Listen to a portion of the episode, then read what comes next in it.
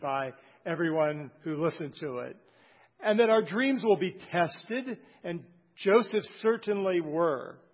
He was falsely accused and put in prison just for a couple of tests he had to go through. And we see that dreams oftentimes take a long time to be fulfilled, and that there's a long waiting process often.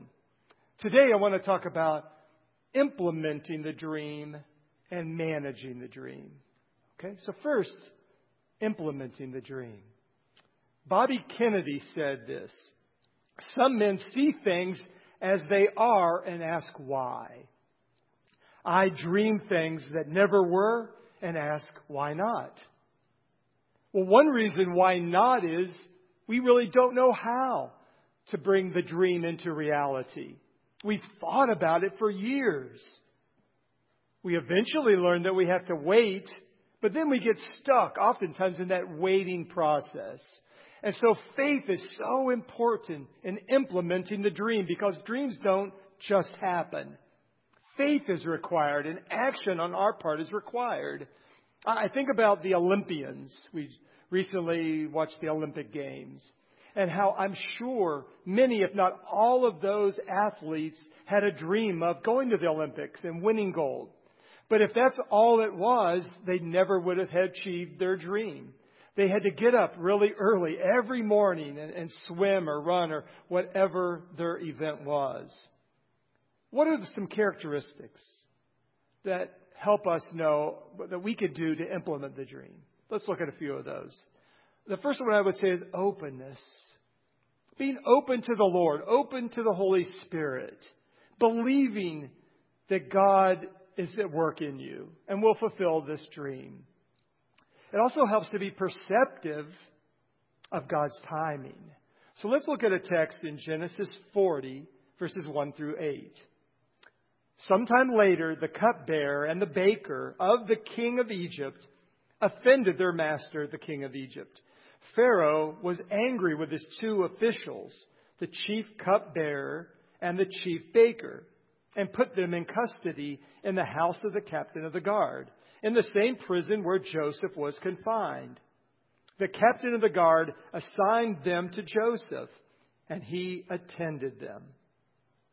After they had been in custody for some time, each of the two men, the cupbearer and the baker of the king of Egypt, who were being held in prison, had a dream the same night, and each dream had a meaning of its own. When Joseph came to them the next morning, he saw that they were dejected. So he asked Pharaoh's officials who were in custody with him in his master's house, Why are your faces so sad today? We both had dreams, they answered, but there is no one to interpret them. Then Joseph said to them, Do not interpretations belong to God? Tell me your dreams. Now, these two men don't sound very important at all a cupbearer and a baker. But they were extremely important men in the kingdom. Think about it. They are the ones that have access to the king's food and drink every day. So if someone wanted to kill the king, perhaps he could bribe them to slip a little poison in the king's food or drink. So these men had to be of utmost character and totally trusted by the king. But something they did got the king's suspicion up, and he put them both in jail. And it says there that Joseph attended them. He served them rather than feeling sorry for himself. I mean, could he not have been just so down and discouraged? Here he was, sitting in prison. He could have just been complaining to God and anyone who would listen the whole time, but he served. And then he heard that they had a dream. And this was right up his alley. This was in his wheelhouse this is something that he was gifted in. And the Egyptians valued dreams. God had him at just the right place at the right time in his sovereign plan. I don't think there's ever a wrong place to serve. Be open to God using you wherever you are. It, it, may be a change of plans from what you originally thought, but know that God's at work in that. The cupbearer and baker tell Joseph their dreams. To one, he predicts that he'll be restored back to his position again. To the other, he'll be killed. And that's exactly what happened. Genesis 40, verse 14 says, But when all goes well with you, this is Joseph remember me and show me kindness. Mention me to Pharaoh and get me out of this prison. Verse 23 The chief cupbearer, however, did not remember Joseph, he forgot him. Dreams are oftentimes forgotten. Genesis 41 1 says, When two full years had passed, Pharaoh had a dream. He was standing by the Nile. Two full years had passed. That's 730 mornings, 730 evenings. Joseph continued on in jail. Maybe your dream is in this two year forgotten time, and you've got to wait a little bit longer. Be open. Keep believing. Don't give up. Don't become bitter toward God and others. Joseph could have easily have just become a bitter man sitting there in prison. Remember, his brothers betrayed him. Potiphar's wife framed him wrongfully, and the cupbearer forgot him. In chapter 41, we see that Pharaoh had a dream that no one could interpret. Then the cupbearer remembered Joseph 41:14. So Pharaoh sent for Joseph, and he was quickly brought from the dungeon. When he had shaved and changed his clothes, he came before Pharaoh. Did you notice the clothing change there? He once wore a coat of many colors. Then the slave's tunic, which Potiphar's wife grabbed, now he exchanges his prison clothes for something better. Joseph was brought before the Pharaoh to hear his dream. What if Pharaoh didn't like his interpretation? That brings us to the second point in implementing the dream. Take a risk. When implementing any kind of a dream in your life, risks are involved. Now, some people enjoy risk taking, most don't. But a God kind of dream doesn't raise your adrenaline, it raises your faith. Risks are where you face your fears so God motivated dreams require faith. Faith to go out on the mission field. Faith to go into full time ministry or take that new job or move across the country or go back to school. It's always safer just to stay in the status quo. Whatever the dream is, know this there's going to be risks involved. But if God is with you and if He's given you that dream, He will be. I think the third thing we need is humility. We see that in Joseph. In verses 15 and 16, Pharaoh said to Joseph, I had a dream and no one could interpret it. But I have heard it said of you that when you hear a dream, you can interpret it. I cannot do it. What a bad sentence, I think, to say to the Pharaoh. But listen, Joseph replied to him, But God will give Pharaoh the answer he desires. Wow, what a perfect opportunity that was to promote himself blow his own horn. Yeah, I, I am an expert in dream interpretation. Let me tell you what it is.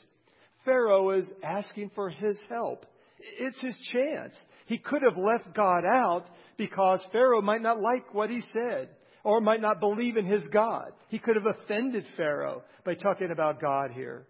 But he's bold and humble at the same time. He said, I can't do it. He doesn't promote himself, he promotes God. He gives God the glory. He shows that God is really number one in his life. He made God great, so God, if we humble ourselves, can exalt us and make us great in due time. A fourth lesson here in implementing the dream from Joseph is be prepared. I would say be prepared when your time comes. It doesn't require a high IQ, but you do have to know what you're talking about. Do your homework. And so when your opportunity arises, you're ready to seize it. As it says in 1 Peter 3:15. But in your heart set apart Christ as Lord.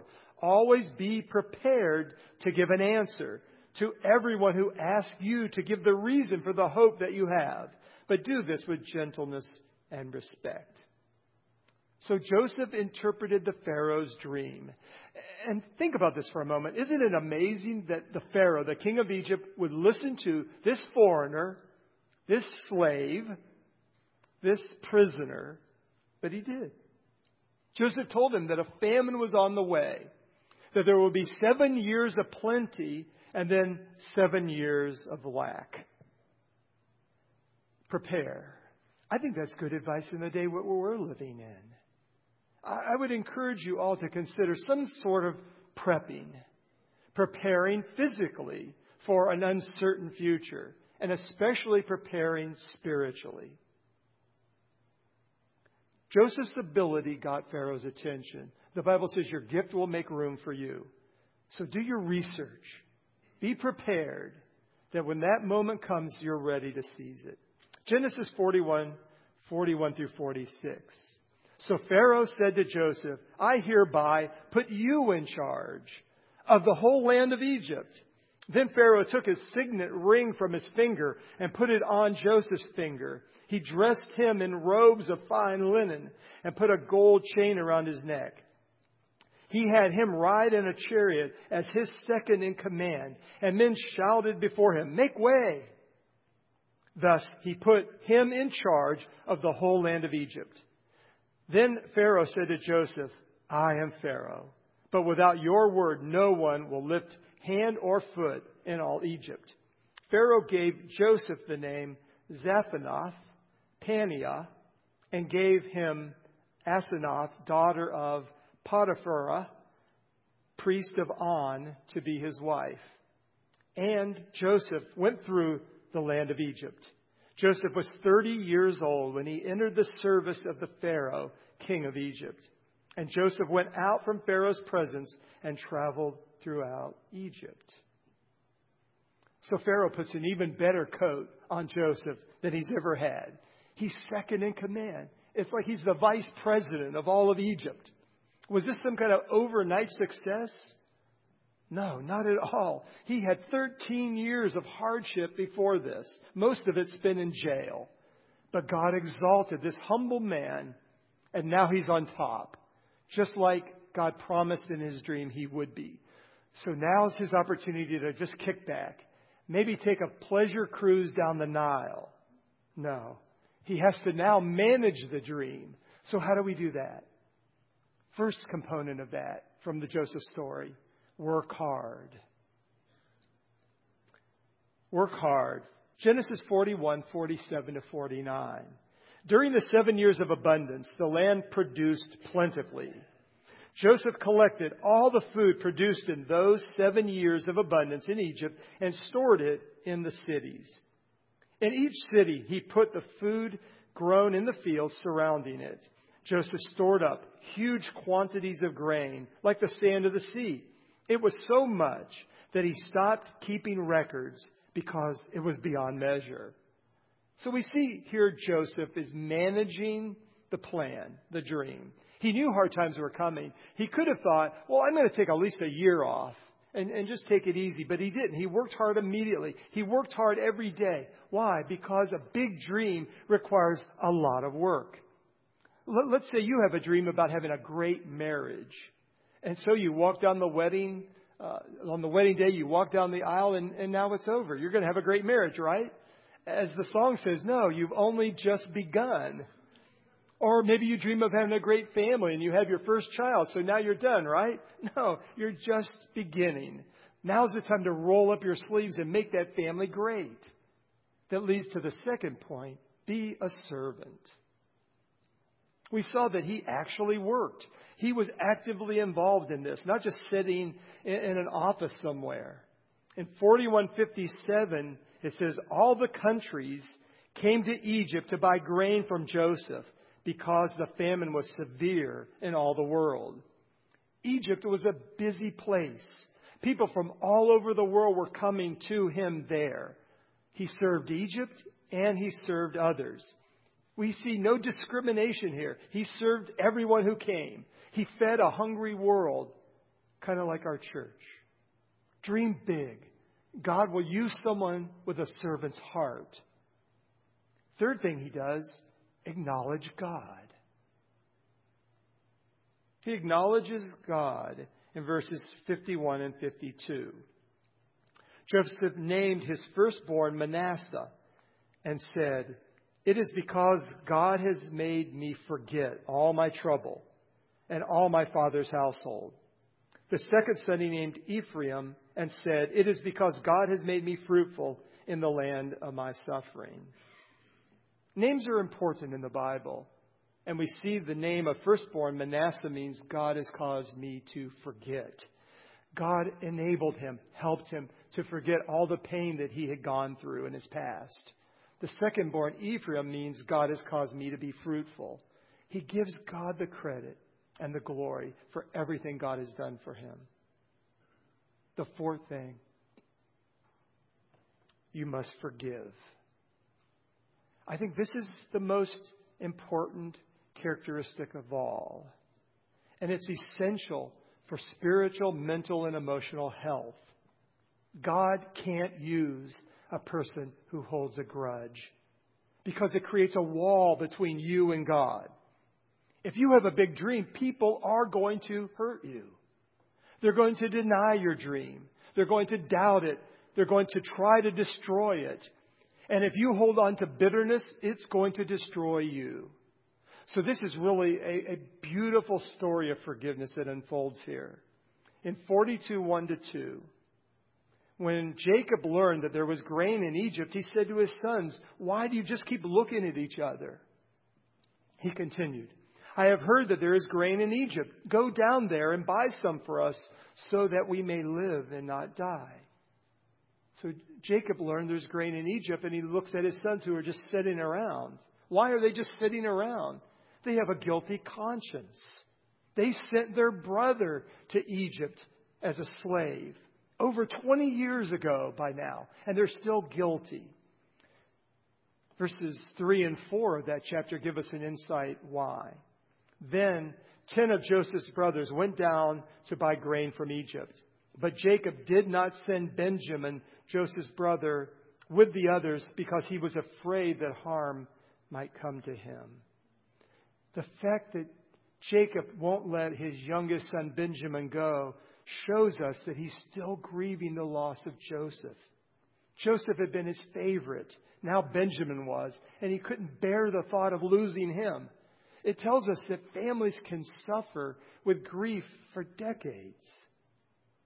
The brothers arrived in Egypt and appeared before Joseph. They didn't recognize him. Now it's been 20 years since they've seen him. He's clean shaven. His head would have been bald and his face cleanly shaven.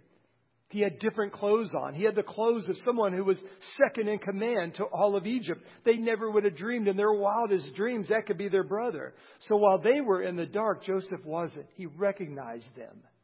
Now, if he had been a bitter man at that point, right then and there, he could have ordered their execution. And we all would have said, it's justified. But he had already forgiven them. But he was going to teach them a good lesson. They asked him for food. He accused them of being spies. And so they defend themselves. And he, was, he did that to gather some information. He wanted to find out if his father was still alive and about Benjamin, his younger brother. And so they give him that information, and he says, Bring back next time, my, uh, bring back Benjamin. In 42, 21, and 22, they said to one another, Surely we are being punished because of our brother. We saw how distressed he was when he pleaded with us for his life, but we would not listen. That's why this distress has come upon us. Reuben replied, Didn't I tell you not to sin against the boy? But you wouldn't listen. Now we must give an account for his blood. The brothers have a guilty conscience still. They, they say, God is punishing us. And that's what a guilty conscience does to you. The Bible says that God punishes sin. He punishes it for the one who believes and repents on Christ. Their brother Simeon was kept as a hostage till they returned with Benjamin. Joseph fills their sacks with grain and puts their money that they gave in the top of each sack. When they discover that, more guilt. They had sold their brother for money. Most would be happy to see that money in their sack, but not them. So it shows us that money won't make you happy if you have a guilty conscience. It didn't take too long before the food was gone and they were hungry again. And Jacob is reluctant, but he has no choice than to send Benjamin back. They arrive. Joseph prepares a meal for them and seats them from the oldest to the youngest. He's definitely playing head games with them. When you have something to hide, you worry. When you tell the truth, no worries. Then Joseph fills up their sacks again with grain, but puts his special cup in Benjamin's sack. He sends the guards, his personal guards, to go after them to find his cup. A search happens, and Joseph's cup is in Benjamin's sack. The brothers freak out at this point. They know this is not good. And then Judah waxes eloquent here. This has got to be one of the most heart-rending speeches in the Bible. I want to read it. 44, 18 to 34. Then Judah went up to him and said, Please, my Lord, let your servant speak a word to my Lord. Do not be angry with your servant, though you are equal to Pharaoh himself. My Lord asked his servants, Do you have a father or a brother? And we answered, We have an aged father, and there is a young son born to him in his old age. His brother is dead. And he is the only one of his mother's sons left, and his father loves him. Then you said to your servants, Bring him down to me so I can see him for myself. And we said to my Lord, The boy cannot leave his father. If he leaves him, his father will die. But you told your servants, Unless your youngest brother comes down with you, you will not see my face again. When we went back to your servant, my father, we told him what my Lord had said. Then our father said, Go back and buy a little more food. But we said, We cannot go down. Only if our youngest brother is with us will we go. We cannot see the man's face unless our youngest brother is with us. Your servant, my father, said to us, You know that my wife bore me two sons. One of them went away from me. And I said, He has surely been torn to pieces. And I have not seen him since. If you take this one from me too, and harm comes to him, you will bring my gray head down to the grave in misery. So now, if the boy is not with us when I go back to your servant, my father, and if my father, whose life is closely bound up with the boy's life, sees that the boy isn't there, he will die. Your servants will bring the gray head of our father down to the grave in sorrow. Your servant guaranteed the boy's safety to my father. I said, If I do not bring him back to you, I will bear the blame before you, my father, all my life. Now then, please let your servant remain here as my Lord's slave in place of the boy, and let the boy return with his brothers. How can I go back to my father if the boy is not with me? No, do not let me see the misery that would come upon my father. You know, it was originally Judah's idea to sell Joseph for money. He's changing now.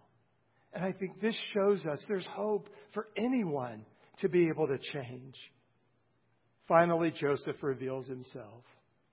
And this to me is one of the most touching passages in the Bible.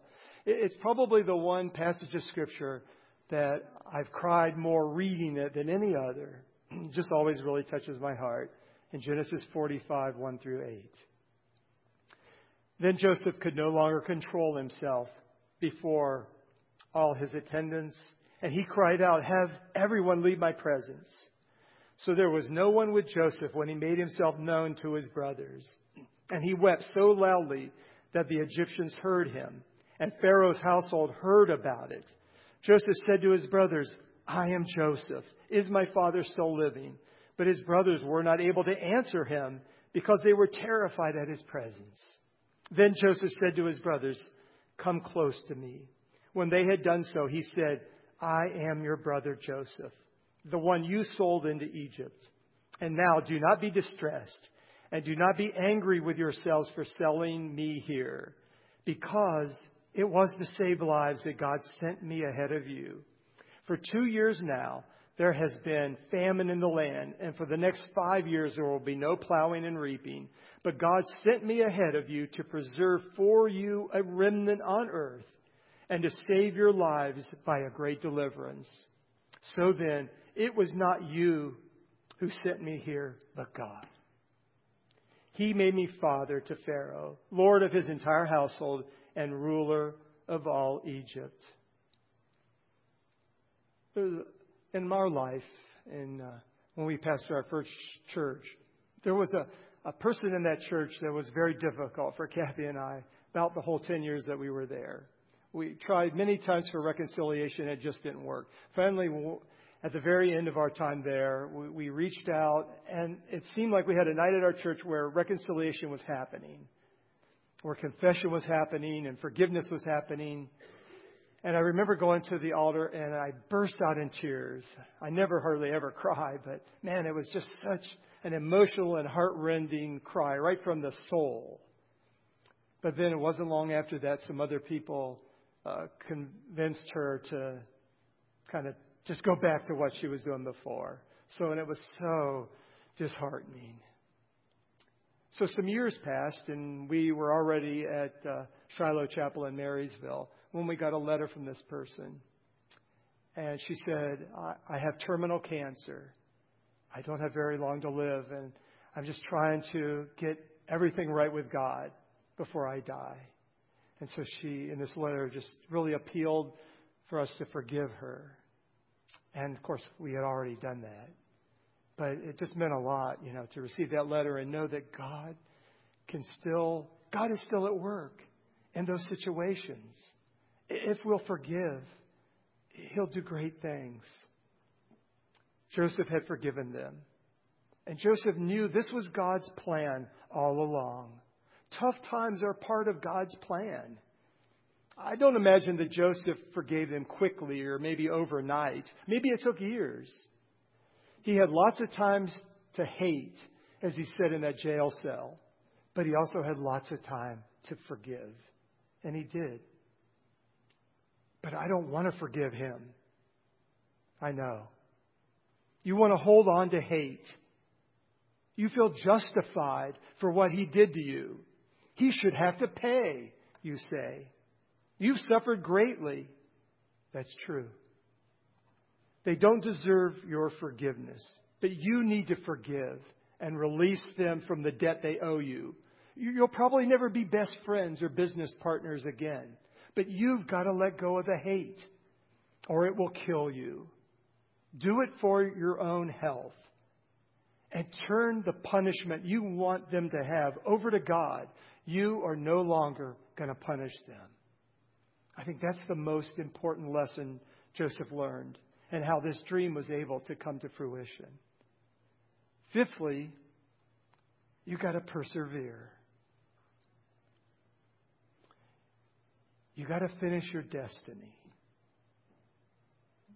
Genesis 45:28. And Israel, which is Jacob, said, "I'm convinced my son Joseph is alive I will go and see him before I die. The, the reason Jacob and his family had to come down into Egypt was all part of God's greater plan. That they would settle there in the land of Goshen and have a, a great life, but then a Pharaoh would rise up someday who did not know Joseph, and they, he would imprison them but they multiplied and grew, and they were there for 400 years until God moved with a great and mighty hand to deliver his people through Moses. God's plan is bigger than you. It's not about you. The dream isn't about you, it's about God's plan. And sixthly, pass on the dream. In Genesis 48 and 49, we see Jacob blessing his sons.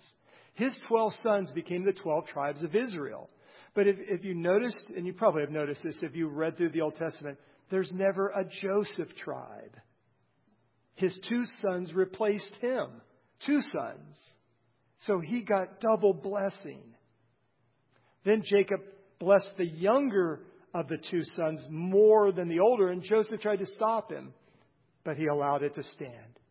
Ephraim then became the head tribe. 1 Chronicles 5 1. The sons of Reuben, the firstborn of Israel, he was the firstborn, but when he defiled his father's marriage bed, his rights as firstborn were given to the sons of Joseph, son of Israel. So he could not be listed in the genealogical record in accordance with his birthright. Have you blessed your kids? The blessing is the pro- prophetic pronouncement that you make upon your children, where, where you say what God is going to do in their lives. Do pass the blessing on to your children. And know this that your dream might live on through them. Okay. Application questions. Where are you in the dream process? Are you in the implementing it process or the managing part? Or just simply asking God, God, give me your dream for your life. I want to fulfill my destiny. And the other application question is Is there anyone you need to forgive? I would encourage you to do that, even today. Maybe down here at the altar when we're closing out with a song. But do that business with God. Let's pray. Oh, Father, there's so much in the Bible to teach us about how to live our lives and that ultra important lesson of forgiveness.